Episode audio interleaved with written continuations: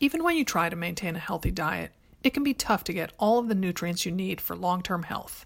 Care of makes it super easy and even fun to figure out what vitamins and supplements are best for your diet and lifestyle.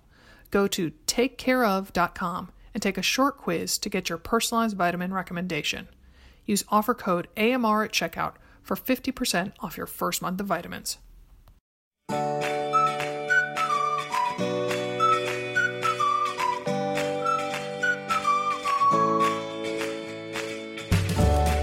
Welcome to another Mother Runner. This is Sarah Bowen Shea. I am joined today by Dimity McDowell. Hello.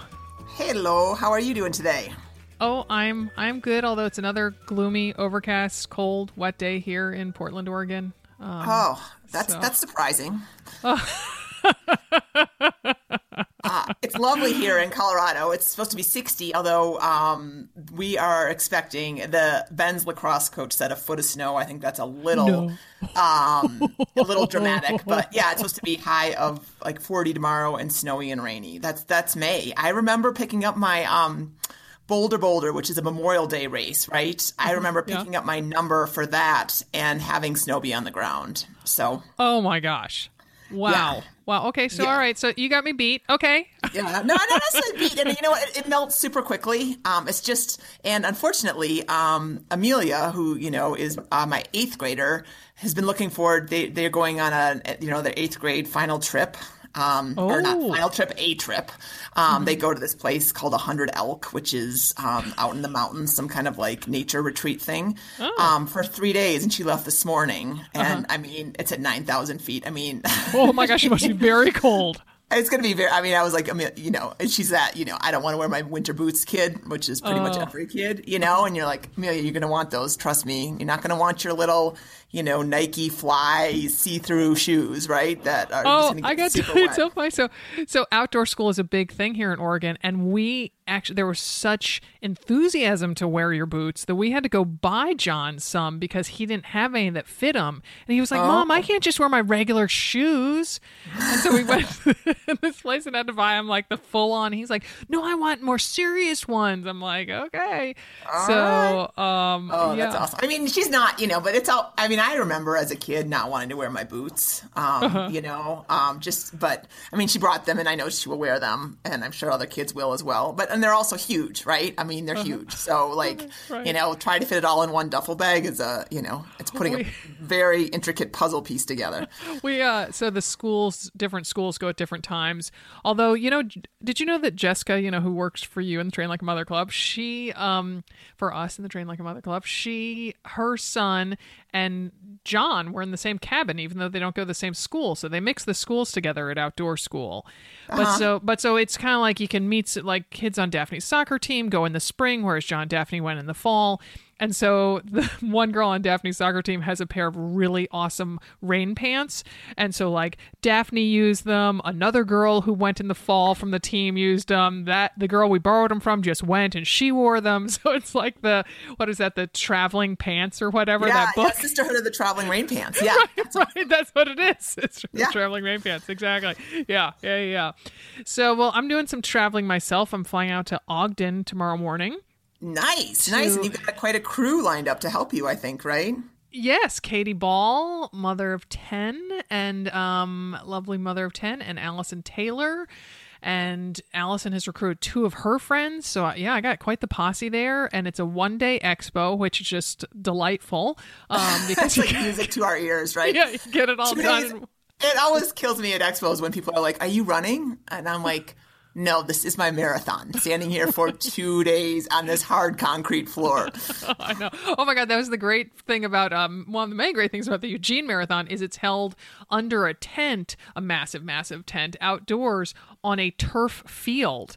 And oh. so actually, oh. so Jessica, you know, was helping me at that one, and uh, we're like, "This is the greatest surface to stand on." like my my lower back didn't hurt, my feet didn't hurt. It just the only thing was was that now I wore my Dansko clogs, and they I'm still like dumping them out the little black those little black nuggets of ground up tires or whatever. That, yeah, you know, jump. yeah, exactly. yeah, yeah. So so yes, yeah, so I'm going to Ogden, and then the weekend after that is Happy Girls in Bend, and the weekend after that is ZOOMA in in Annapolis. So, wow, um, you are on the road, man. yeah. Oh my gosh. And I was just having a very exciting Twitter exchange with um, Tamara Keith from NPR, who um, we know is a mother runner because she was on the show. And I had tweeted her and I was like, oh, you know, I hope. Um, you know, your training's going well because she's doing ZOOMA Annapolis, and she is going on the president's first overseas trip, and that she's worried about getting in her runs. I'm like, oh, if that's not the best excuse for what might get in the way of someone's training, I don't know what is. Yeah, yeah, I love that. I always wonder what people do on, on things like that. My um, you know, my brother-in-law just went to Saudi Arabia for Oh. um for work, and I think he's going to Saudi Arabia, Israel, and somewhere else. I thought, but Yes, I could. I know it's definitely Israel. Yeah. Um, but he, but uh, my t- Tom is my brother-in-law, and he just went there for work, and and like basically like was told not to leave the the hotel, right? Like Oh. like it was either in a car or in a building, right? I Oh, mean, wow. granted, it was a thousand degrees, so really, Yeah. it's you know, not. Yeah. Um, but it was, you know, it's not like you can just go out and like, you know, oh, that let's see where this path leads, you know. right there's no there's no right riverfront a trails zone, you know? Like, yeah. oh my gosh my uh my brother spent time in saudi arabia because he was in the army after he graduated from law school and um and so he was in the judge advocate general's office and so he was there during the first gulf war and um my brother had he really enjoyed his time over there. He found really formed some great bonds with the locals and um uh, who and the local police officer. He formed a really um, special tight bond with because he had a lot of um, interactions with him. And so but anyway the, this is a spring related story. My brother suffers from terrible allergies and he was over in saudi arabia during like March and April. And at the time, he lived in, oh gosh, I think he lived in Tennessee. And he comes back at the height of pollen season, and he had to be hospitalized because it just overwhelmed his senses because oh he'd been in basically like this sterile desert environment. Like I guess he's not allergic to sand or sand fleas or something. It's like Sure, sure. It's like, and he was totally fine while he was, you know, on on duty in in a war zone, and comes back and it's the pollen that fells him. So, I mean, he he was fine. He was only there for like a night or something, but it's like, oh yeah, brother.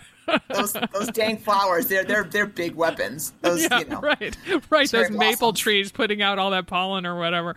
Yeah. Oh my gosh. Oh my gosh. crazy. Yeah, yeah, yeah, yeah. So, uh, so what you've been watching lately on on the telly or on the Netflix, Tim? Oh, Sarah, I think you, I don't know. I think your day either has like 28 hours or I don't know. I mean, because I got to say, I don't have a chance to watch much television. I mean, Oh, no. I drive a lot. I mean, my Oh, kid, okay. you know, do, don't your kids have after school activities? They don't have many. I mean, spring soccer does not have practice, Uh-huh. and um, John only does ballet once a week, and other than that, no, they don't have any stuff after schools. Oh, So, School so Amelia's still, she's gearing up to go to Orlando for a big volleyball Wow. tournament in June. So they still have Mm-hmm. practice, um, you know, from six to eight, two nights a week. So Oh. if I go to, if I drive there, it's far enough away that I just stay and I'll go Mm-hmm. work at a Starbucks um, for a while. Um, and then Ben has lacrosse. I don't know. I just feel like, you know, I mean, the most, the best I do is like repeats of Modern Family. um, you know, on USA Network from like seven thirty to eight. I'm also really, really um, Tired? cognizant of um, my bedtime, Yeah. right, and just being really. Um, I will give up TV time for sleep, and uh, Yeah.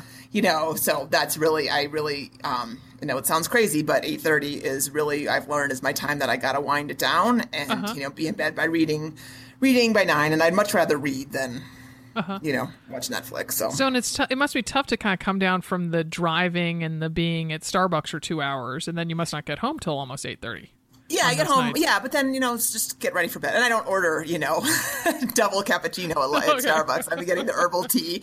I'm like, yeah, whatever's cheapest on your menu. Um, so I can sit here Where for your two jammies? hours. Yeah, exactly. um, so yeah, so I mean, it's it's uh, no, but it's not it's not hard. I mean, you know, I I'm pretty much I'm a good sleeper too. So like you know, once I get in bed, for the most part, you know, sometimes I'll I'll you know ju- chug a couple of Calms Forte if I know that I'm a little crazy amped up. But um, but yeah. So I, I have. I mean, the only thing I've I kind of been watching is Nurse Jackie, which is old. Um, Oh, yeah, but I uh-huh. really um, I think that's pretty good. I like it because it's half an hour. So again, Oh, right, it's that right. shorter thing, and I think uh, uh, what's her name, Jackie. Uh, What's her uh, Franco? Um, Edie Franco. Edie- Isn't yeah. that her name? That was on Edie Falco. Falco. Falco. Mhm. Falco. Yeah, yeah. Alex is nodding his head. Yes. Uh-huh. Yes, yeah. She's just. I just think she's she's an awesome actress. Oh, so, she is. like, She's so talented. She does oh my such gosh, a good she was job. so good at and, uh, Carmela. oh my gosh, I love The Sopranos. Um, yeah. So you- I'm uh, sure. What, what what have you been? wa- Have you seen The Handmaid's Tale? Have you seen? So I have like, not. I've actually debated. It's interesting you asked that because *Handmaid's Tale* is one of my all-time favorite books, if not my number one favorite book. Um, I have. Th- we don't have Hulu. I've thought of subscribing to it just for to see *The Handmaid's Tale*.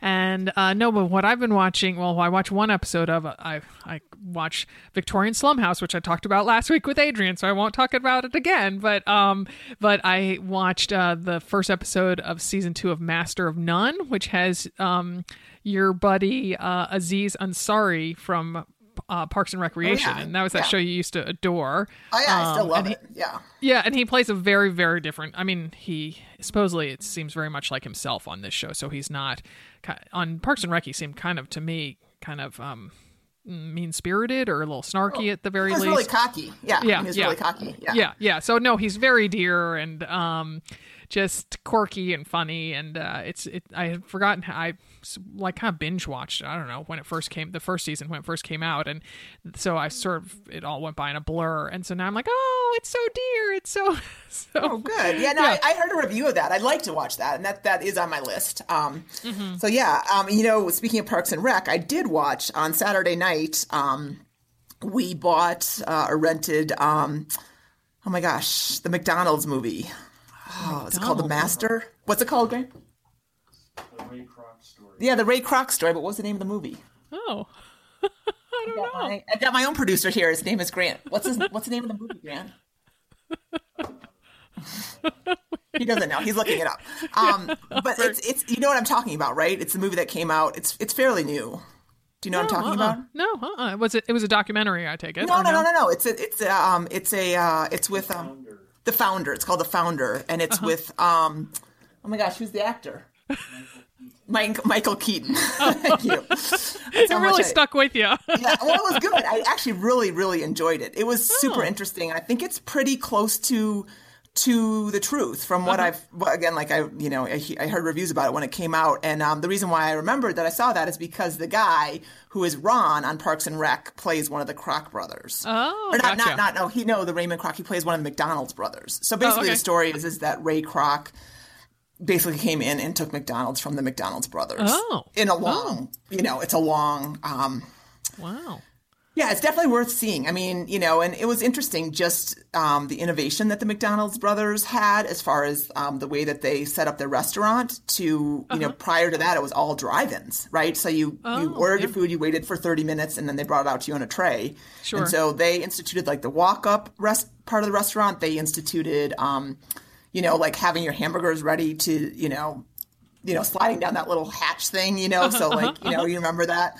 Yeah. Um, I don't know. It was just it, it um you know it left kind of it, it was disappointing just because you know I wanted the McDonald's brothers to win and and they Uh-huh. didn't and they, basically the, the the part that um at the end that is the most kind of controversial is at they basically came to an agreement on how things were going to go and there was a handshake agreement that McDonald's brothers would get 1% I believe of all the profits in perpetuity and um and Ray Kroc the um the uh Michael Keaton character was like you know I, I just we can't put it in this um we can't put it in the contract because of X Y and Z. And um basically they never got it And that would be a significant amount. That Well, little it one would be. percent. would be a lot of pound change is what it would be yeah, yeah. Oh my gosh.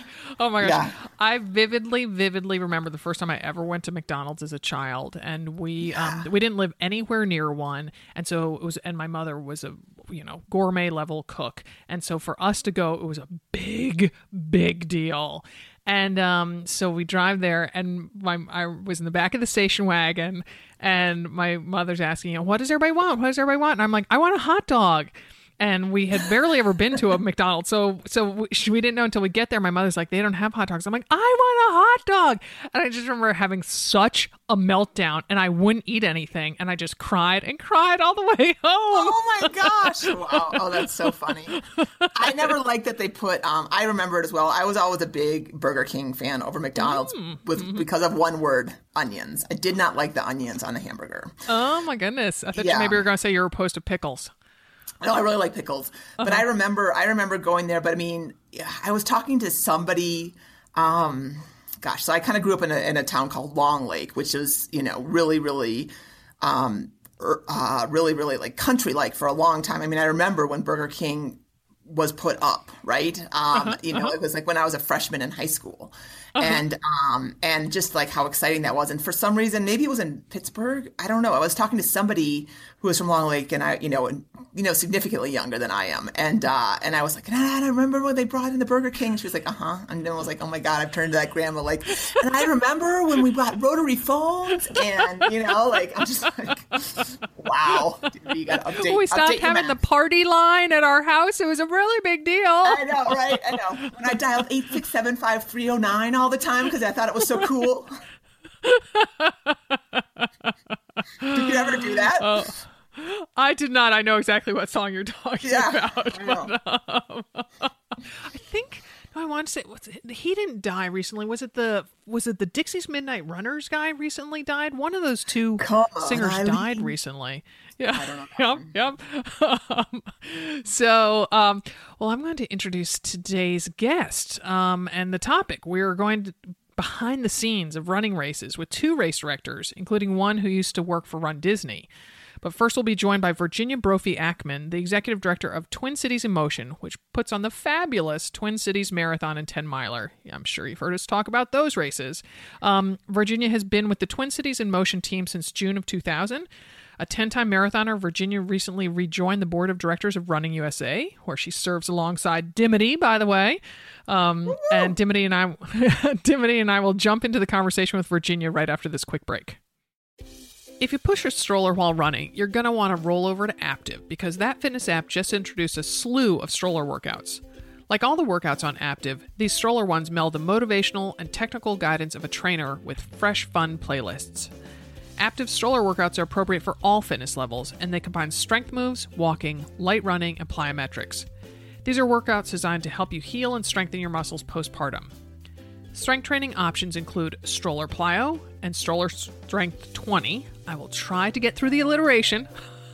or opt for the Stroller Strong Vibes stretching workout. Woo! Made it. Whew, okay. Not a stroller pushing mother runner? Choose from Aaptiv's other music filled workouts, like ones for indoor cycling, yoga, strength training, treadmill running, and elliptical. Aaptiv is a subscription based app that's usually $9.99 a month or $99.99 per year, but Aaptiv is offering mother runners a free month of service. Sign up at aaptiv.com and enter code AMR30. Then discover all the workouts Aaptiv delivers. Again, use code AMR30 at aaptiv.com. That's AAPTIV.com with code AMR30. Since 2011, BarkBox has been committed to making dogs happy. For humans, BarkBox is a delivery of four to six natural treats and super fun toys curated around a surprise theme each month. For dogs, BarkBox is like the joy of a million belly scratches. Bark boxes include all natural treats and innovative toys to match a dog's unique needs, including allergies and heavy chewer preferences. Not a phrase I say every day. Dimity's dog Mason, an energetic Weimaraner, is eagerly awaiting his first bark box. Dimity let Barkbox know the breed, size, and even name of her dog, as well as the all important chewing preferences. And now, on the 15th of each month, a new box will get shipped to Mason. Each monthly box is themed, like Country Fair or Brooklyn Hipster, with new and unique toys to keep dogs engaged, interested, and happy. If your pooch doesn't like something in the box, BarkBox promises to send something they'll love for free because BarkBox is all about dog happiness. Choose a plan. One, six, or 12 month plans are available. Cancel anytime. Free shipping in the continental U.S. For a free extra month when you subscribe to a 6 or 12 month plan of BarkBox, visit barkbox.com slash AMR. That's barkbox.com slash AMR. Woof! Thanks to Storyworth for supporting our podcast. Storyworth is a subscription service started by a fellow who wanted families to be able to share their memories and anecdotes with each other. Here's how it works purchase a Storyworth subscription for someone you love, and each week, Storyworth sends that loved one an email with a question about his or her life. The person either replies with his or her story via email or records it by phone by calling a Storyworth number.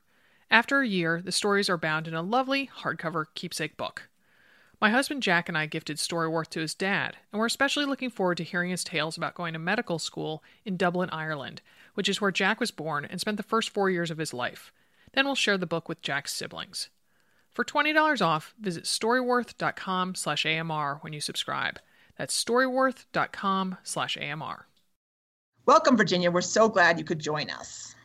Thank you for having me. Glad to be here. Awesome. So we know that you've run 10 marathons, which is not insignificant. Not insignificant. Uh, tell us a bit about how you became a runner and where you are in your running now. Sure. So I um, always ran for fun and I ran for fitness because I played soccer. Um, and then I ran my very first uh, timed race with my dad. It was a 5K. And then I actually, I guess, influenced my dad to start running, and then he went ahead and ran a marathon. And so that put the gauntlet down. So if he ran a marathon, I have to run a marathon. And so I ran my first Twin Cities Marathon in 1995 and uh, have been running them ever since.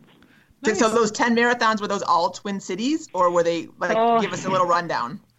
Sure. No, actually, um, thankfully I did Twin Cities uh, in 95 because once I started my job in 2000, um, you know, I really can't run my own race anymore. So sure. I'm glad I got to do it once. Mm-hmm. Um, no, I've actually run, um, I've traveled uh, up to grandma's and um, out to Vegas and down to Dallas and out east to Jersey. I've done um, uh, probably eight other cities, seven other cities because oh, okay. I've done grandma's twice. Okay.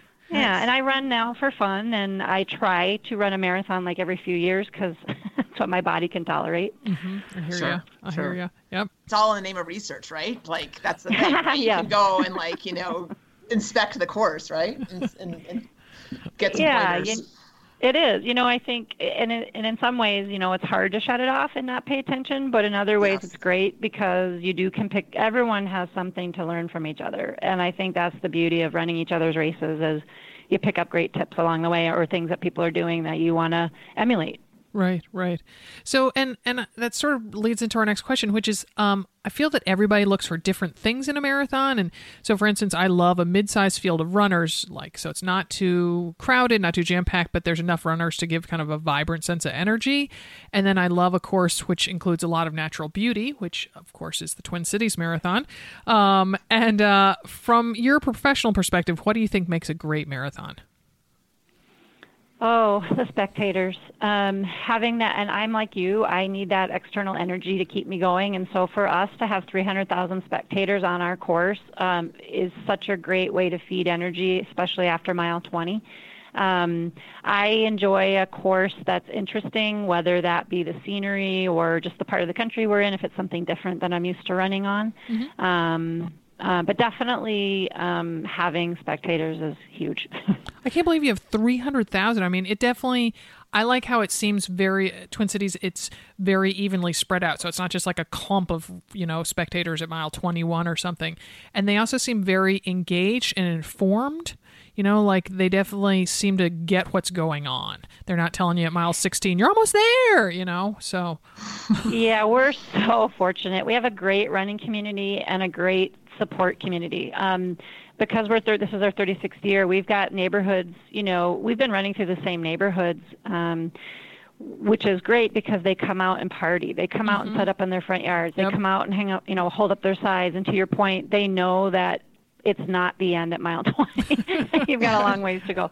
Um, but I think we're just very fortunate to have a community that that values. Uh, you know, we're we're a gem and an icon for the city, and and we don't ever take that for granted. And we work really hard to be neighborly to the streets that we close down and try mm-hmm. to support those communities during the year. And um, we're just really appreciative of the fact that people do come out and cheer for our runners. Mm-hmm, mm-hmm. Totally, totally. Well, I love about it. I've never run the marathon. I've run the 10 miler a couple times, but um, we have a good we have a good friend that lives in St. Paul. So our mo is to jump on bikes. You know, there's like a, a little like pack of us, little peloton, and um, you know, there's so you can really follow the race on a bike on on legitimate bike paths. I mean, we're not on the course, right? Um, so yeah. you know, and I really like that you can um, see them at a lot of different places. And you know, we were just out in the pits at the Pittsburgh Marathon um, two weekends ago, and we we rented some city bikes there, and it was okay, but it didn't. I keep flashing back to like how I mean, it's just it's just the course, right? It's so pretty. It's by the it's by the river. It's by the um, lakes, and you know, when we were kind of on the just backside of Pittsburgh, biking around and lost too, so that doesn't make it any better. and, and getting in trouble for being on the course, didn't you? A little bit. a little bit, yeah. We got we got chastised for a minute. Yeah, but, you know, um, we're really fortunate because when you start downtown, there are paths, right? And when you run along the the the, the lakes and the river, um, there's paths. And then on Summit Avenue, to, for the last you know five six miles, there's the adjacency road. So. Mm-hmm. There, we are fortunate. You're right. Biking is actually a really great way to do it because you, you can stay out of the way and still observe the whole race. Mm-hmm. Yeah, yeah, no, it's fun. It's fun.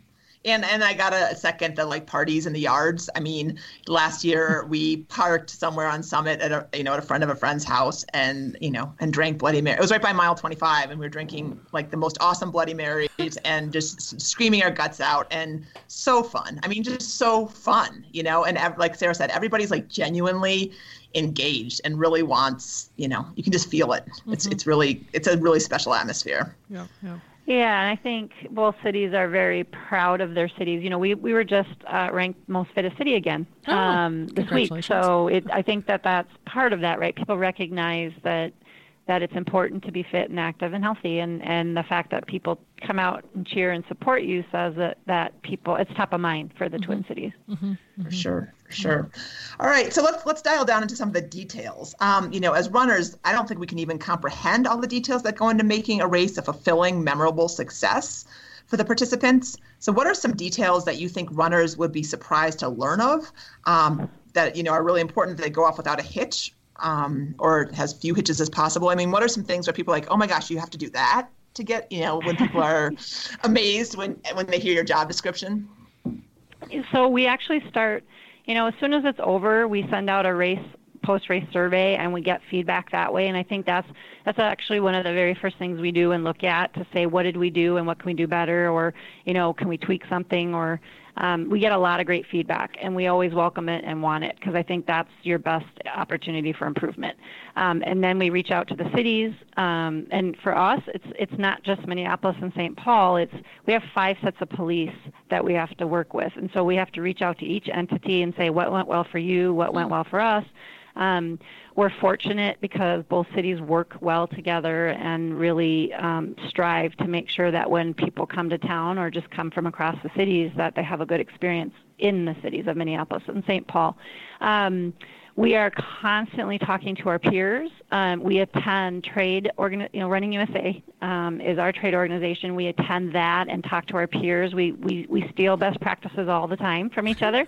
um, again, emulating each other is the best form of flattery.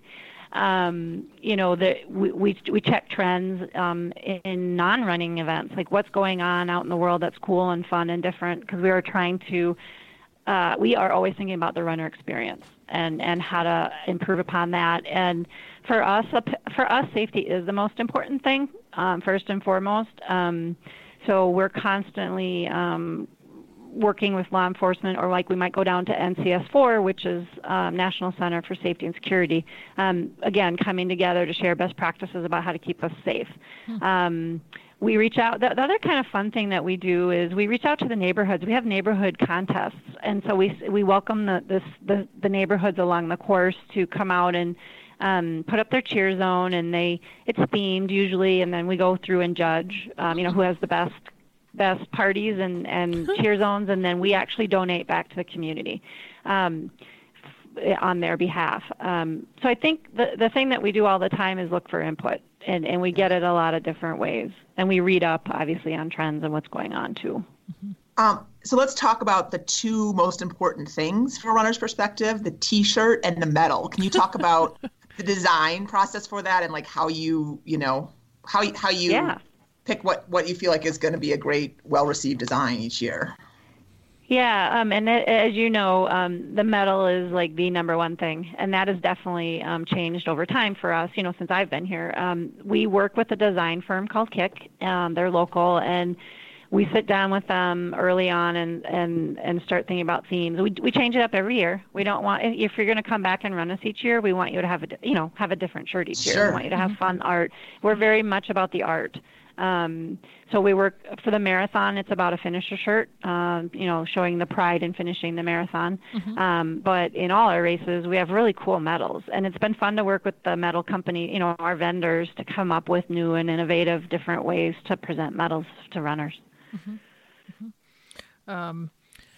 So and then um, I'm always wondering, you know, as as I'm like, you know, trying to kick back before a race, put my feet up, have some pasta, that sort of thing. I just always think, oh my gosh, those poor race directors, they must just be going crazy nuts with details. So like, what's the most hectic time before a race? Is it a, a week ahead of time? Is it the day before, the night before, the day of? Uh, good question. Um, so if if weather is going to become an issue, that's when it becomes the most hectic. Otherwise, um, you know, race week is what it is. You know, the ship has left the left the port, and and the you know the wheels are turning, and so um, if if weather is good, then race week goes pretty smoothly. You know, because you've already we've done all the work for 364 days. You know, we're the minute we're done, we're planning the next year. Um, and so um, there's a crescendo. Um, you know, by June, July, we crescendo uh, leading up to October. Um, and you know, there's always little things here and there, but it, as long as it's a good weather weekend, it's it goes pretty well. Okay, and you're making it be good weather for this year, right? Because I got yes, I already I, put in the order. I oh already gosh, put it in. because uh, I mean, uh, the last year was so beautiful, and you know, the, gosh, the year I ran it's so beautiful, and so then from the moment I signed up, I'm like, that's it. It's either gonna be too hot or it's gonna be rainy. yeah, you know, we're a good time of year. Yeah. on average, the average uh, low at the start is 34, which is perfect. Oh, yeah. Then the high is only in the 50s. I mean, we typically October for us is dry and cool. Oh, okay. Which is um, perfect, and that's you know I think that's a misnomer about the Twin Cities is it's we're not cold all year round. We're beautiful a lot of the time. Yeah. and fall is actually perfect for running marathons because it's crisp in the morning and, and pleasant in the afternoon. Yeah, that year that uh, Dim and I were there when she ran the 10 miler, um, I guess the first time you ran it, Dim, and then when I ran the marathon, it um I remember it was I think that was uh, kind of maybe the lowest you've had. It was like I don't know 26 or something at the start, and that was um, in 2012. And uh, yeah. I remember standing there and looking at women who were wearing tank tops and like bun huggers, and I just was like shivering looking at them. And by like mile eight, I'm like, oh, I'm so envious of that girl in the tank top. I'd give anything to be wearing a tank top. Um, so you know was, that's probably a Minnesotan then. it's probably a Minnesotan because we know better, right? Because um, you know, in the 20 degree rule, I think it, it's really hard to follow the 20 degree rule. So if it's 29 at the start, 20 degree 20 degree rule will be what would I wear at 49? Mm-hmm. And that's really hard to do in the first three miles because it's cold. But once you get past that, it's awesome because then you're not too hot. And um, but yeah, you're probably looking at a Minnesotan if they were if they were in that few clothing at 20 something. oh my gosh! So so we asked uh, for questions on our Facebook page, and we got a timely one from Teresa, and I I hope you um don't feel this is crossing a line to be asking this, but uh, Teresa ran the Maine Coast Marathon last weekend in horrific weather. I'm, I'm sure you've heard about it, and that she missed qualifying for Boston due to a race marshal error that added a half mile to the course. That, from what I've heard, it sounds like everybody ran that extra half mile. It was down a little dead end um, cul-de-sac type thing, and she wants to know if a race director, sh- if you think a race director should travel a course prior to the start, or if they do, to ensure volunteers and marshals are in place and know their duties and um, you know, like it's it just seems like this has been getting a lot of attention. What what is taken so that the people who are standing there know what they're doing, know which way to be directing people, and kind of what their job is? Sure. Yeah, that's actually a great question. Um, so we, I can say what we do. Mm-hmm. Um, for the two weeks prior, we drive it. Our race director drives it. Our volunteer counterpart drives it, and then we also drive it with the police. So. Mm-hmm uh, and the city. Um, and so everyone is um, versed in the course. Um, you know, particularly in a year where there's change. So, you know, there's always construction, right? And sometimes we have to change. And so we meet in person. Uh, we have meetings with the city officials, with the police, and then we actually go out in vehicles and drive it. Mm-hmm. Um, for our course marshals, we actually have a training. Mm-hmm. Um, and we go through any changes if there are any, and if there's not, then we just refresh on on you know just the the normal points. But we always have training and meetings in person and uh, live drive-throughs. Mm-hmm. Um, so I can only speak to what we do. Mm-hmm. mm-hmm. Yeah. Okay. Um, okay, here's another one from the Facebook crowd. Uh, this one's from Tammy, who wrote, I'm sure you love the running community as a whole, but there's got to be some people who make your job tough. What is something that runners do that drives you crazy? And you know, we love TMI around here, too much information. So you know, no one's going to boycott the Twin Cities Marathon if you you know throw them no, under the actually, bus. no, no, funny. You know what? I, the thing that drives us nuts is devices. Um, because oh. runners will say, I ran more than 26.2. Well, if mm-hmm. you didn't run the tangents, yes, you did. Um, and the devices can be, uh, you know, off a little bit. And so, I, honestly, that's really the only thing that drives us nuts is like, it is a marked, it is a certified course. It is 26.2. It just depends on how you traversed it. mm-hmm. Sure, sure. Is there a lot of griping like Facebook page and stuff afterwards? Uh, no, usually no. I mean, it, you know, if somebody personally is off by point one or point two, you know, they might say something to us, and we just share, hey, you know, um, if did you run all the tangents? Um, and I, sure. you know, and, and it's hard to do all the time, right? Because there's certain times that, you know, you're just running straight and you're not you know you're zoned and you're not well, paying attention I, that you should hug the curb or you know i also think a lot of people don't even think of that that that oh okay well in another half mile there's a left turn so i shouldn't be swinging real wide here to the right yeah you know that state yep. but i mean yep. if you can if you can memorize the course that well my hat's off to you because i'm just like well i can see for a little couple blocks ahead of me and i know i need to keep running straight like that, that's about as detailed as i get you know so yeah, we usually find that if there's anything people, if someone has an issue, usually um, it's easy to to have a conversation about it and either educate them or just um, acknowledge it. But usually it's we can educate people and say, hey, think about this when you're, you know, the next time you're running. Mm-hmm. Sure. What about music? I mean, I know I feel like everybody and their mother, you know, is in headphones right now. Have you run into any big issues with that, or is that just now just such um, part of the culture that it's not a big deal? Yeah, you know, um, we, you know, we're we, safety is our priority, so we do encourage people not to wear the, the headphones, but we understand that that some people want to use them. Um, I think, you know, we provide entertainment the entire way, and I think, um, and and with the spectators, like we've mentioned, I think we have a lot to help distract the runner, but. Um, we just ask people to keep their noise, their music down, keep the noise level down, so that they can hear any instructions that might be coming from a, a race official. Sure, sure. Um, okay, and so then what about um, race etiquette? Is there anything that you can share, some pointers for runners to make the races proceed smoothly, whether it's lining up in the correct corral or keeping their music down, like you just talked about? I mean, is there anything like where you're like, oh, I wish that they knew this? Yeah, I, I really want to. I would love to encourage all runners to leave an extra half an hour into your plan to get there. Mm-hmm. Um, I think it's really hard on everybody, the runner and the volunteer uh, and the staff, when somebody comes in a panic because they're late. Mm-hmm. Um, and especially at our race, because it's downtown, there's you can actually get there by train, by bus, or be dropped off or park. And so, whatever option you take, I would always buffer it a half an hour because you mm-hmm. just don't know what's going to come up before you get there. Um, so, if people could arrive early and leave enough time for restroom use, um, that that's the big one. Leave enough time to do all of your rituals and routines before you start. Yeah. Yeah. That that's a huge one. And then the other thing I think is just being aware of your surroundings. So when you're when you're running, be aware of what's around you. Don't just stop in the middle mm-hmm. of the mm-hmm. road. You know, kind of look around you and pull off to the side if if you're having an issue or if you're grabbing water. Mm-hmm. Run, go past the first table and keep going down. There's always way more tables open and mm-hmm. um, uh, for people to access. So I think just being aware of your surroundings and, and being uh, early would be great. Sure. Right. So you mentioned um, bathroom, uh, going to the bathroom and everything. So that uh, leads into a TMI question, which I always love. This one's from Melanie on Twitter, and she says, "I've always wondered how race directors know the number of porta potties to order and how they decide where to place them." Good question too. Um, so there's an industry standard. There's a ratio, um, and and and there is, and we actually for us we go lower. So we want to make sure that the lines are short and your experience is, is a good one. And so if, if and I I should know it by heart. I think it's 50 to 1, um, but we go down to 35 to 1. Oh, nice. Nice. We um, like that yeah. attention to detail. That's the type of thing that us mother runners appreciate.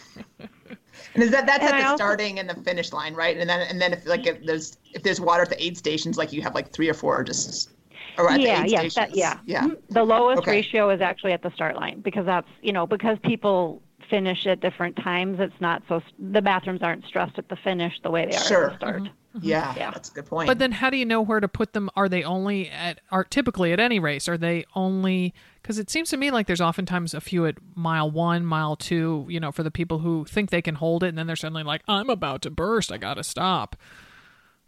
Oh, sure. So um, we actually uh, keep data and and ask our course marshals what they're seeing. So. Um, um, and then Like- we just like know we always have aid stations or bathrooms with aid stations. So you'll always you can always so that way if you have any needs you can or a, or a medical station you know we put it all together so the aid station the medical station and the bathrooms are always together and then you consistently know where they are on the course. Um, but over time, we just we take feedback, right? So between that first mile, second mile, you're still in the city, and so we look for are there any complaints um, from businesses? You know, um, we try really hard, hard to encourage people to use the restrooms, Particularly being in being in a city. Uh huh. Yeah. hmm yeah, so it's a little harder in the city. So we're always watching and listening for complaints if there are any um, from businesses, and then we make sure. Like at the start line, believe it or not, you know, it is amazing to me that there's the bathrooms are you know uh, back, and then by the time you get to the corral, you got to go again. And so we've learned to even put literally potties at the start line, so that people can Auspicious get in and start get back to into the- their corral. Auspicious start to your race. yeah, yeah, yeah. So, do you have any organi- organizational advice uh, for mother runners who might be organizing like a 5K or 10K race in their community, maybe as a fundraiser for a local charity or for their kids' school, something like that? Sure. Um, I know, you know, we are very open to taking co- uh, phone calls, having coffee, um, having meetings with local races or local organizations that want to put on races. I think it's if you have, if you can reach out to someone in your community to get advice, um, or at a minimum to understand who to talk to. I, I think the biggest thing is making sure you know that you know, do you need a permit? Where do you file it? What are the what are the city uh, uh, requirements? Because a park is different than the city, you know, or um, you know, so knowing your venue and understanding those requirements at the very beginning. Um, you know, I think if you have someone you can reach out to and ask to meet with or just have a list of questions for them, I know we're always happy to do that because it's not as easy as it looks.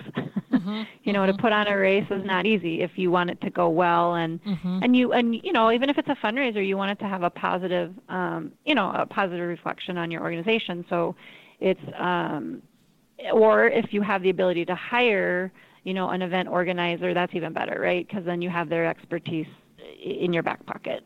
Right, right, right. That's good advice. Well, thanks so much for joining us, Virginia. We look forward to seeing you in the Twin Cities this fall. We are super excited to have you and we look forward to it. And thanks so much for having me today. Thanks. Thank Take care. you. Bye, Virginia. Bye bye. Our next guest is Sarah Ratzlaff, otherwise known as the other Sarah, um, the director of events for ZOOMA Cape Cod, Florida, and Texas. Before getting involved with the ZOOMA Women's Race Series, Sarah worked for 11 years at Run Disney, where she was instrumental at developing events at Disneyland in California and Disneyland Paris. Ooh la la. Um, a lifelong athlete, Sarah is the mom of two young children. Welcome to the show, Sarah.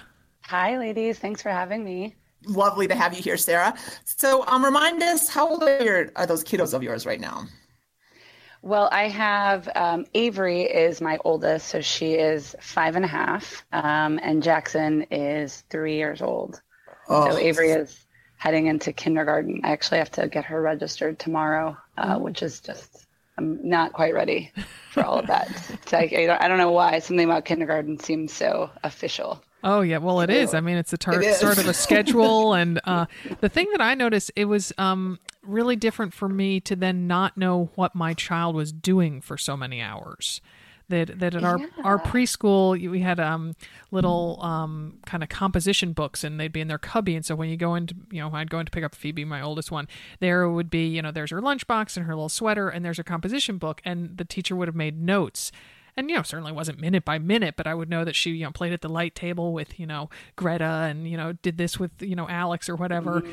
And suddenly i'm like wait she's been gone from me for six hours and i don't know what she did. So Right. so be prepared what's crazy now is they have an app. So I actually get a oh. notification oh. any pretty much anytime she sits down, goes to the bathroom, or eats something. So oh yeah, oh for gosh. now for six hours, I won't know. I won't know anything. You'll be looking so. at your phone like it must be broken. Why am I getting no? Is she not going to the bathroom? Is she not eating? I have to say, you know, hallelujah for a little parental liberation, right? Like, it's not like we're sending them off to, you know, work at, you know, uh, the railroad or something like that. Like, right? they're going to be just fine in kindergarten, ladies. I got to say, just, yeah. just have to tell you. Yeah. Uh, just you know, it's a big hurdle. So it is. Yeah, it is. Absolutely, it is. it is. Maybe bring a couple tissues when you go to register if yeah. you register online. Um, so, Sarah, we are longtime fans of the ZOOMA Women's Race series, and we're excited to talk to you about those races, but we just got to start our conversation with some Run Disney details. So, um, please kick things off with uh, make us laugh behind the scenes anecdote or two. No pressure. well, no pressure. Of course, of course, of course. Well, everyone wants, you know, the the behind the scenes scoop of, of Disney. It's such a there's always such a cloak of of uh, secrecy, you know, at times about Disney, and I have to I have to tell you, I actually, um, you know, I, I just left Disney. It's it's only been about four months now, and um, so I I've recently you know cleaned out my my desk after ten years, and and so I have all these medals from you know the all the time I was there. So I, I had to pull them out and. Um, and, and look at them, you know, just to remind myself kind of of what that 10 year journey journey was like. So, um, and, and as you mentioned, you know, I did have, I was so lucky to be able to develop events at Walt Disney World, Disneyland, Disneyland Paris, and then even Castaway Cay, the uh, the island. Oh. Um, oh. At, at uh, when you go on one of the Disney cruises, you know, there's a private island. So uh, we did a 5K there. Wow. That we developed about three years ago too. So, um, so you know, I had just a, a breadth of, of experience there, and I'm, I'm so thankful for that. And you know, I I know that we've all known each other for a while, but I don't know how much you guys know about my my history. And um, you know, when I joined the Run Disney team, it wasn't even Run Disney, and um, I think I don't even think it had a name at that time. It just was like a marathon, and you know, some other some other events. And I had never even I'd never even been to, to Walt Disney World before. Oh my goodness! So mm-hmm. yeah, I grew up, you know, a small town farm girl in Kansas, you know, our family vacations consisted of like visiting Mount Rushmore or like the largest ball of twine. You know, so like that's I'm really I have a picture of my brother and I standing next to the largest ball of twine. Like we just didn't go to Disney World, right? So when I joined as an intern, just even the whole culture of Disney itself was was surprising. You know, I, I still remember the first day I walked in and everyone was so nice. And then I think I sat down and it was one of our core team meetings and and then I think we started talking about like you know, where could Snow White go versus Cinderella? And, you know, they can't live in the same world. And I was like, what, what is this place? What have I, what have I can't done? live in the same world. exactly. And then, you know, all my background from an athletic perspective, I was a team sports player, right? So we didn't, I didn't run. I, we ran for punishment. We ran for training. Uh-huh. You know, it was never this like, oh, people are going to pay money and go go run. So, and I don't even think I knew how long a half marathon was. So I had so much to learn, you know. And I I'd been putting on events, you know, rugby tournaments or you know parties. I was an event planner my whole life, and um, so I kind of knew that. But then you know, having to learn what that looked like in the endurance world and at Disney was was a very fun thing. So. Um, you know, and Disney itself was was developing. It, it, the marathon had only been around, I think, for maybe ten or fifteen years by the time I joined. I think it was fifteen. Um, and then there weren't all these other events. So we had, we kind of grew the business and built all these races. So I still remember one of the first Expedition Everest we had was in September. And September is a terrible time to hold an event. Um, in Florida, there's a lot of lightning, there's torrential downpours, you know, but we were like, oh, it's going to be fine. And we're in the parking lot of of Animal Kingdom, and all of a sudden, you know, the lightning starts crackling. It's raining, and oh my goodness! And I had to get on a chair. I'm like telling people to go to their cars. You know, we just it was please not a was, not a metal chair, not a metal chair.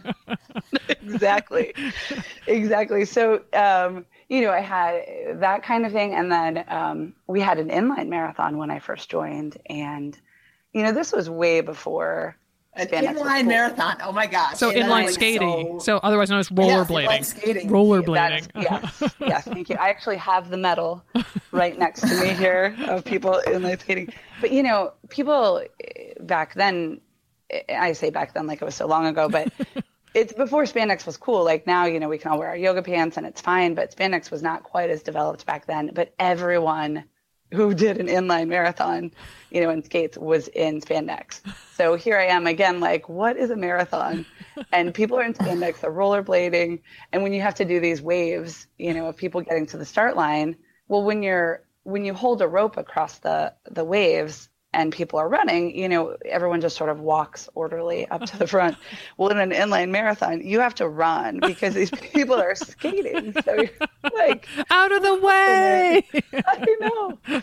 We're like hoofing it to get up there. So, you know, it just, it, there's so many fun things. And then Castaway Cay, that's probably got to be one of my favorite ones. You know, this island where when the boat docks at Castaway Cay, you get off and it's, you know, it's gorgeous. The sun is up, there's food and there's water parks and there's all these great things. Well, when you go there to set up the 5k it's dark there's there's nobody there's no lights on the island you know we're trying to set up fence so we all have these headlamps on Oh and no one can see each other because we're all blinding each other with our headlamps and you know but but these are the things that you just I, you know they're just so much fun um Gosh. I have, you I, know to I have do. to ask, how many people are we talking in an inline marathon? i think there are about 3000 people Oh, that's a lot There of people were- on skates. Yeah, well, and and so there was this hill, you know, at Disney, at Walt Disney World, there's off ramps. Those are the only hills that we have. Yeah. I'm making my air quotation, so hills. and so people would we would you know jokingly call it Tumble Hill because you'd go down, but and then you've got to curve around, and you know we had Oh. to make sure people were safe. and then and then even in Hollywood studios, there was this big curve that would go around, and so we would line it with hay bales, which is just kind of ludicrous to think of now. But you know, I mean, that's what Yeah. that's what we did ten years ago. That's that's what people were doing. So Yeah. No, I was just about to say you should have brought out the hay bales. Like there's your there's your farm girl Kansas right there. well, I mean, I it's so funny. what they were. I was like, oh yeah, I know Yeah. exactly how those are made. So That's so funny. so it it was Well, really so- fun. Yeah. Well, so with your whole background, and you definitely were part of this, is I feel like you know, Run Disney changed the landscape of the running world and the racing world in a significant way. In that, like every corral, well, I don't know if this is at every race, but every corral at the bigger races starts with fireworks. You know, every runner should have a great experience for every mile. Like it doesn't matter if you're winning the race or you're, you know, just being chased by the sag wagon. Like you know, you are going to have the exact same very celebrated experience. Um, and so I, I guess um, I'm just curious, or we are curious, like, do you think that Disney has changed the racing landscape with that perspective? And and talk a little bit about that perspective and how it how it how you guys fostered it.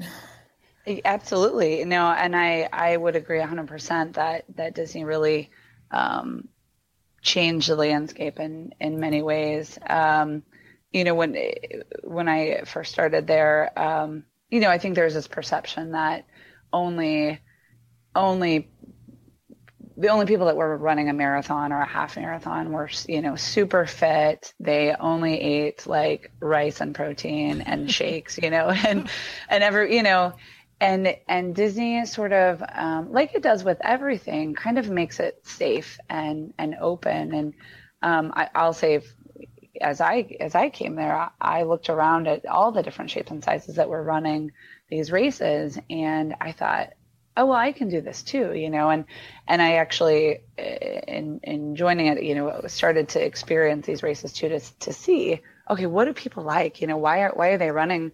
you know 13 miles and and then in, in the process kind of got hooked myself um, and then understood you know it doesn't matter if you're fast or you're the slower one um, you should have the same experience and that's that's the overall disney philosophy where in in the theme parks you know the guest is always first, right? Like we're looking out for their experience. Are they having a great time? And if they're not, how do we fix that? And and so we were able to kind of apply that same philosophy to to Disney. And um, you know, bringing on working with Jeff Galloway and the run walk method really gave people a way to to train. Mm-hmm. Um, and I think maybe that's one of the things that I'm most proud of is the number of people that we brought into running mm-hmm. Um, mm-hmm. to have a healthier lifestyle to to run with their families because you know Disney made it Disney made it safe and Disney made it fun. Um, so I, I, just I'm really thankful for for Run Disney and, and, everything that it's it's done for the industry in that way. Mm-hmm. Um, you know, I think another and and we always would joke about this is the only half marathon or you know marathon where people actually train to get faster just so they can stop more along the course right? Everyone, i mean that is a true statement you know? Oh it's totally true. That's um, great. That's a good perspective. Well yeah they i mean they love it you know? There's so much um, it, it, that's what people want to do. They want to see the character. They're enjoying it. And it's not just about how do i beat my fastest time but how am i healthy?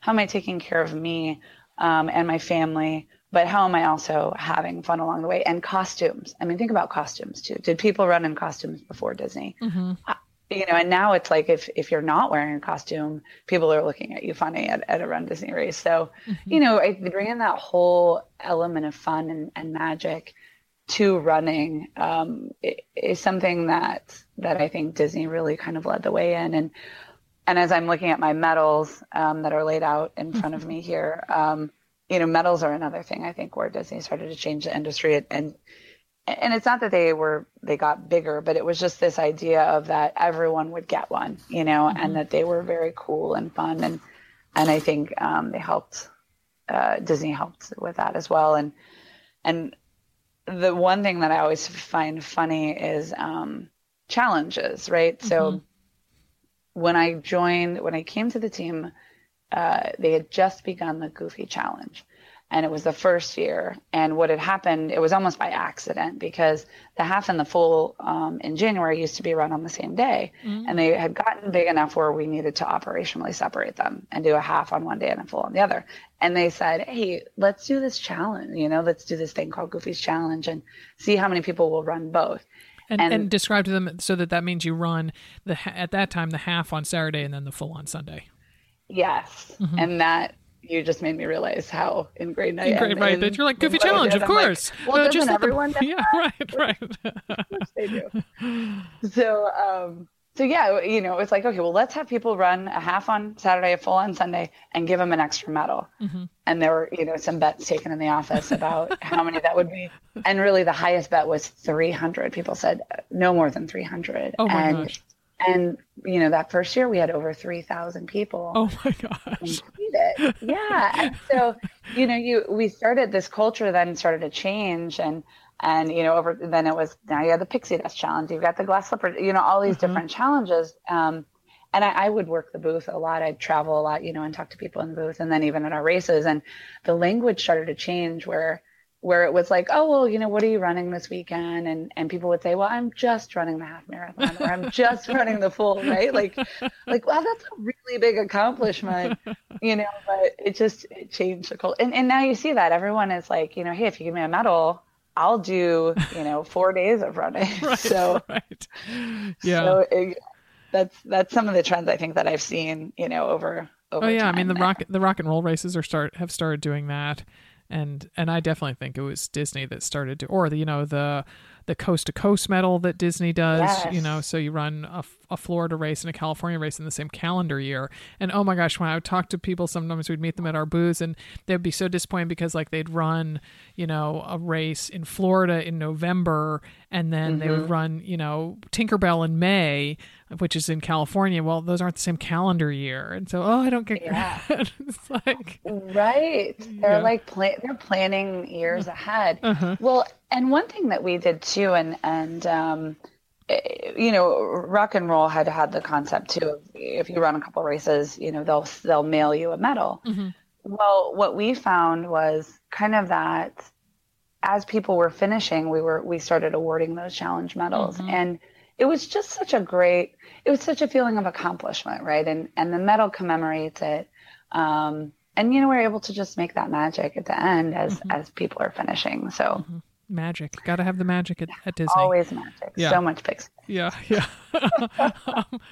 So so Disney was awesome. We we fully Mm-hmm. celebrate that. But now you are headed to a very different um, kind of race, which is a women's only race, ZOOMA races. What kind of insight are you going to bring to, um, or what insight are you bringing to ZOOMA? And what additions can ladies look for at the Cape Cod or Florida races later this year? Yes, that's a great question and one that I've been spending a lot of, of time working on. And, um, you know, I- know you didn't actually ask me this question, but I'm going to answer it as you did. But, um, Oh, you know, are you a politician? Are you a politician? why, why don't you start talking about you know Mount Everest challenges? Yeah, I'm just kidding. Oh, maybe. I, you know, I've been learning from the best as of late. Um, so uh, no, but you know, there may be the question too of like, well, why would you leave? You know, why would you leave on Disney and and you know to uh, to take on on ZOOMA? You know, what what are the reasons behind that? And um, you know, I, there's a couple of reasons um, for me. You know, I, I was with Disney for 10 years and got to build so many great things. And what I really love to do is be creative and, you know, build these great and fun experiences. And and I've done that for these major races um, in the past. You know, I mean, the Disney Marathon, there's 60,000 people that come to Walt Disney World over that weekend. You know, Holy and cow. and I thought, what what would it be like to, you know, how creative can I be on a smaller boutique race like a ZOOMA, right? Which is um, a different, it's a different type of experience. And for me, I just wanted to try something new where I can continue to create, but in a different way. So when you build these mega events, you know, you're having to create an event for the masses versus now you can create these sort of amazingly tailored, fun, you know, experiences because there are fewer people um, that are that are in the races, and and I think in some ways participants even enjoy that experience, right? There's a little bit less crowding, you know, you you get that that experience. So. Um, The start times a I- li- start times a little later, maybe something something that I always heard quite a bit about those Disney races.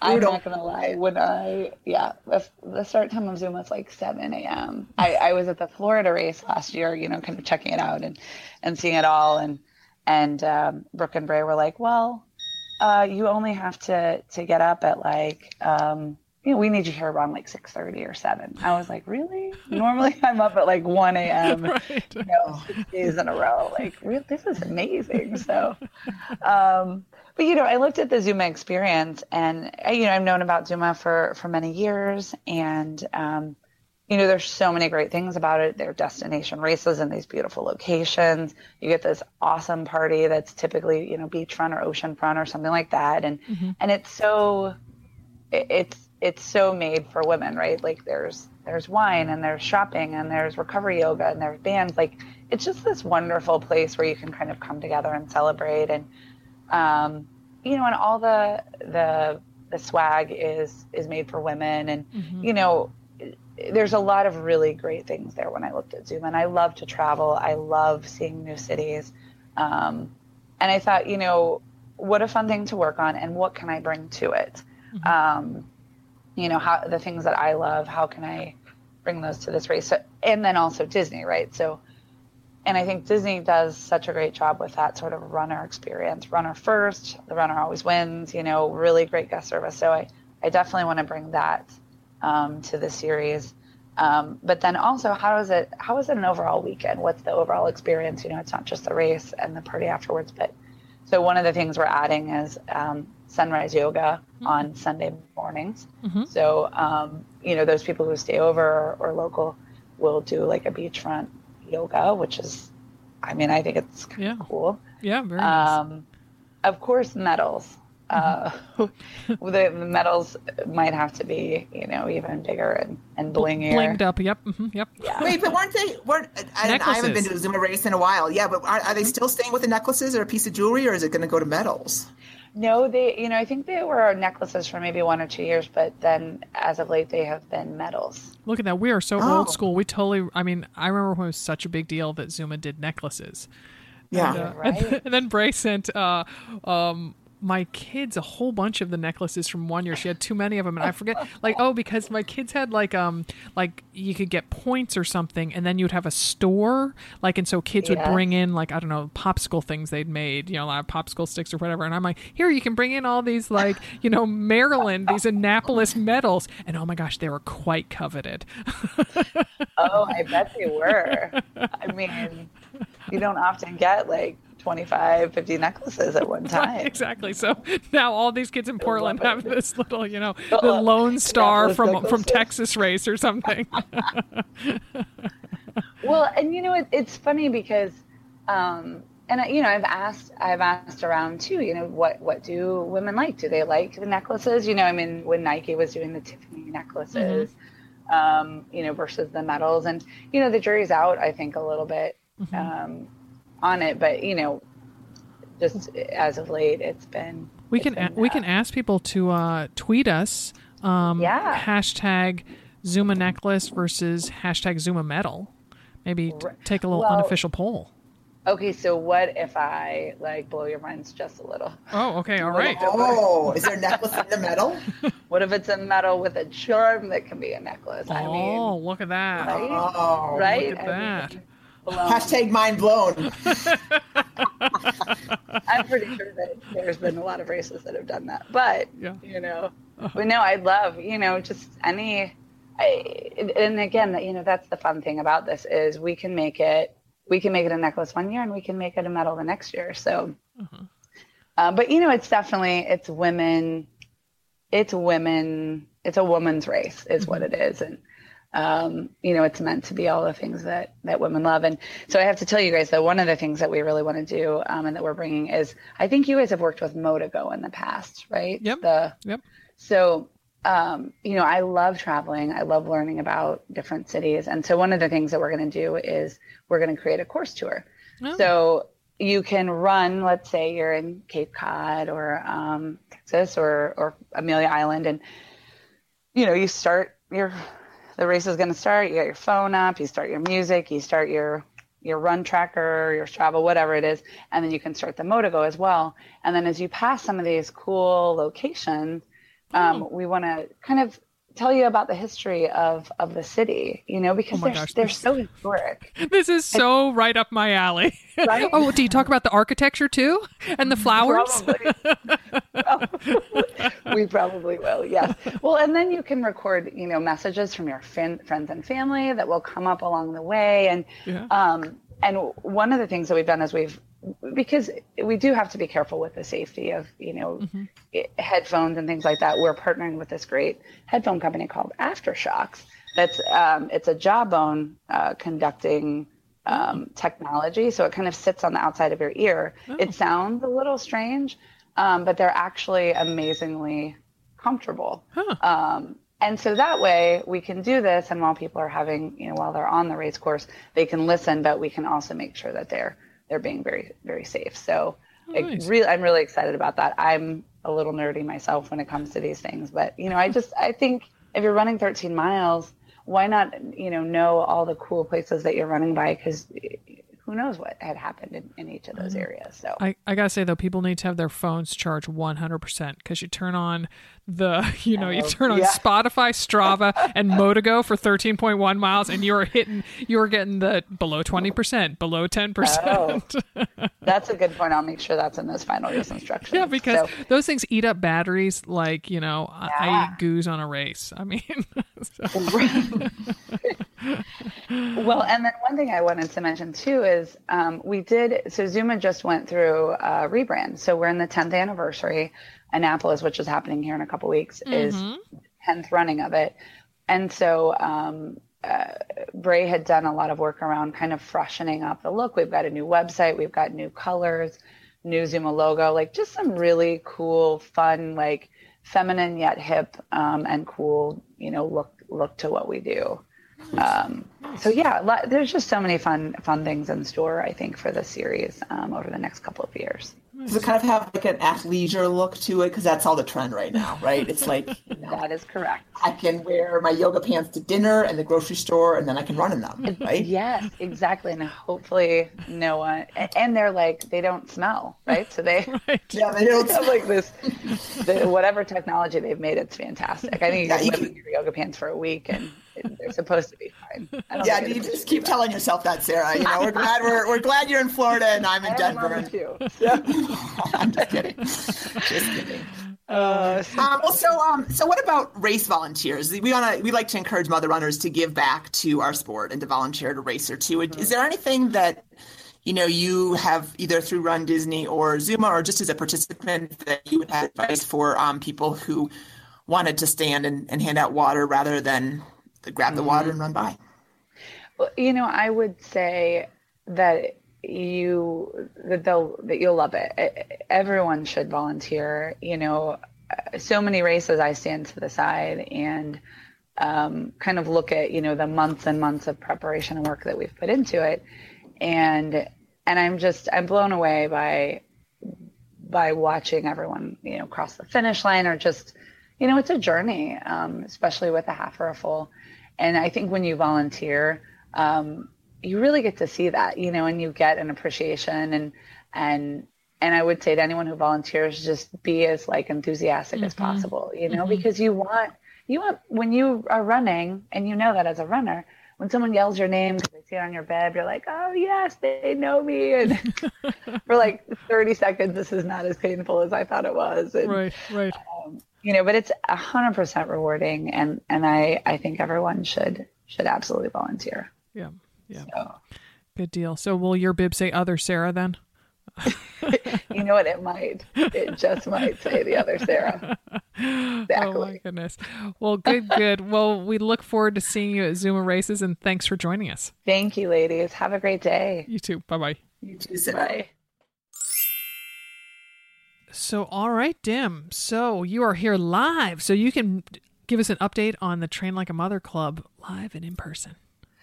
Well, yeah. So a couple things, more the update side of things. So the next round of Simply Nourish Like a Mother is opening at the end of May. Um, registration is open now, and it goes over the week of the Fourth of July. Usually it's a six-week program, but we're going to make this one a seven-week program and kind of, you know, take the, the week of July Fourth off, so you can eat all the hot dogs, go to all the barbecues you want, Hot you dogs, know, hot dogs. eat um, eat whipped cream, you know, cake with red and blueberries on it. Um, Whatever, but um, but just so you know, so if that's something that feels, you know, if you're traveling that week or another week, um, you you'll have actually seven weeks to complete the six week program. And, Um, um, and I do want to say, I think we need to toot our own horn that it fills up really quickly. So if people are thinking about joining Simply Nourish Like a Mother, like, like don't waste, don't waste time. don't waste time. Head on over to Train Like a Mother Club. Yeah. right now. Like stop your run and sign up. No, I'm just kidding. Um, but yeah, no, definitely it, it is it is a very popular program. Ellie Kempton does an amazing job and and the testimonials and the just people are coming out of that feeling so empowered to make really smart nutrition decisions. And it's not calorie counting and it's not weighing your food and it's not saying no to you know, carrot cake or a beer or a hot dog on the 4th of July. It's it is just being very thoughtful and methodical about um about what you eat. And it's super super fun to see people progress through the program and be, see their nutrition with a whole different perspective. Um, So that is open right now for registration. Um, Heart Rate 101 and 102 are open. They also start at the end of May. Heart Rate 101 is a great way to run through the months of summer. If you are just thinking like, uh, I don't know, you know, I don't really want to commit to a race, but I want to make sure that I, you know, just keep up some consistency. Heart Rate 101 is perfect, especially as the temperatures climb. Um, and what was the and then and then all of our half marathon and marathon programs are you know definitely going gangbusters and this is the I time was about to say, you know Molly, Molly and I are signing up. We are. I'm going to do my first Train Like a Mother Club program. Uh, nice are you are you gonna crush it or are you gonna finish it We're going okay. So Molly and I have debated. We've many debated on many miles. Many and so miles, this, I'm so, sure. you know, so this is for Twin Cities, and so I was like, oh, we sort of need one in between because we're not going to be really, you know, gunning for a big time goal.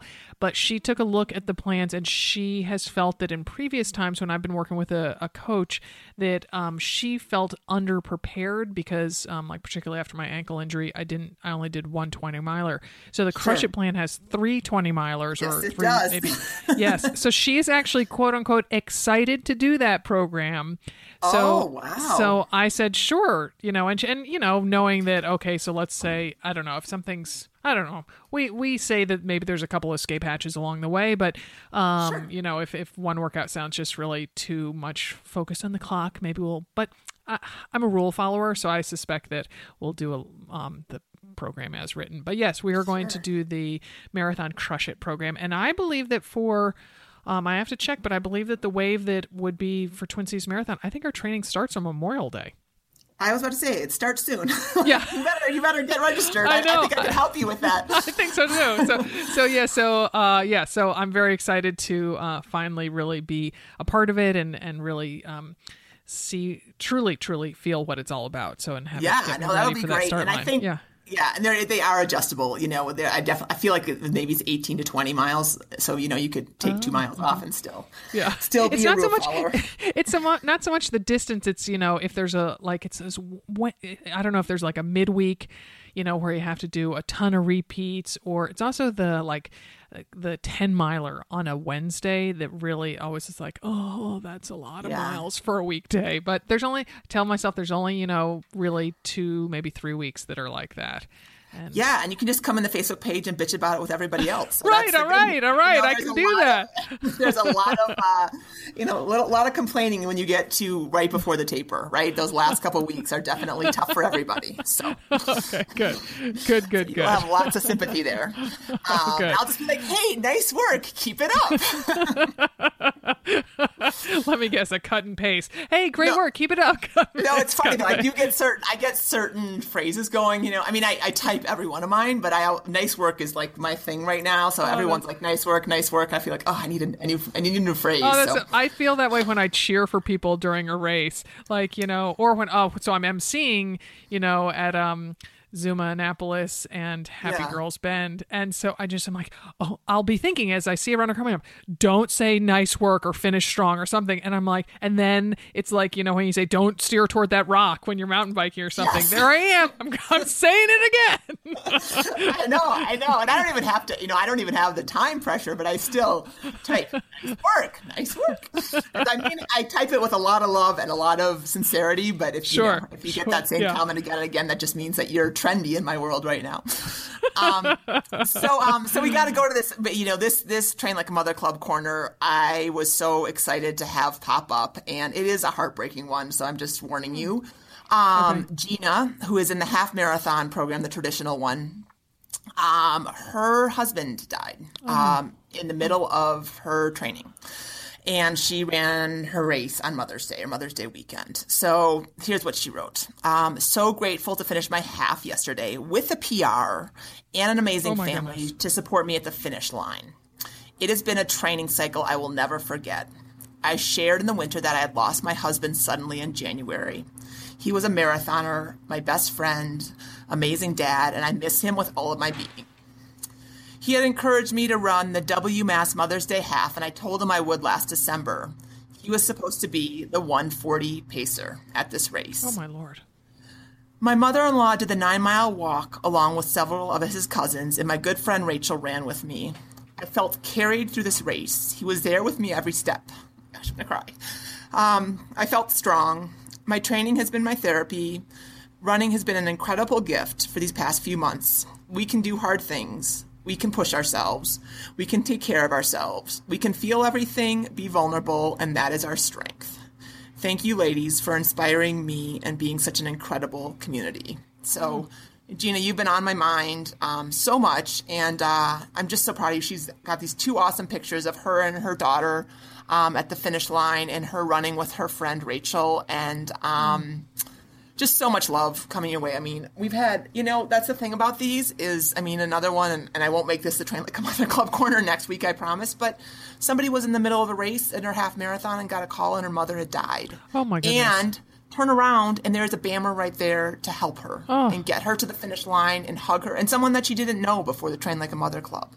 Oh my god. I mean, and I just like I don't. ca- I mean, certainly I care about your finishing times. I care that you have the race that you want, but I just love that that we have created a situation where that can happen, Mm-hmm. Yeah. and that just like fills That my fills heart your- to uh, no yeah. end. Yeah, I was just about to say it fills you up. Yeah, Yeah. sure does. So Yeah. anyway, so our love goes to you, Gina, and it's um, Holly who lost her mom.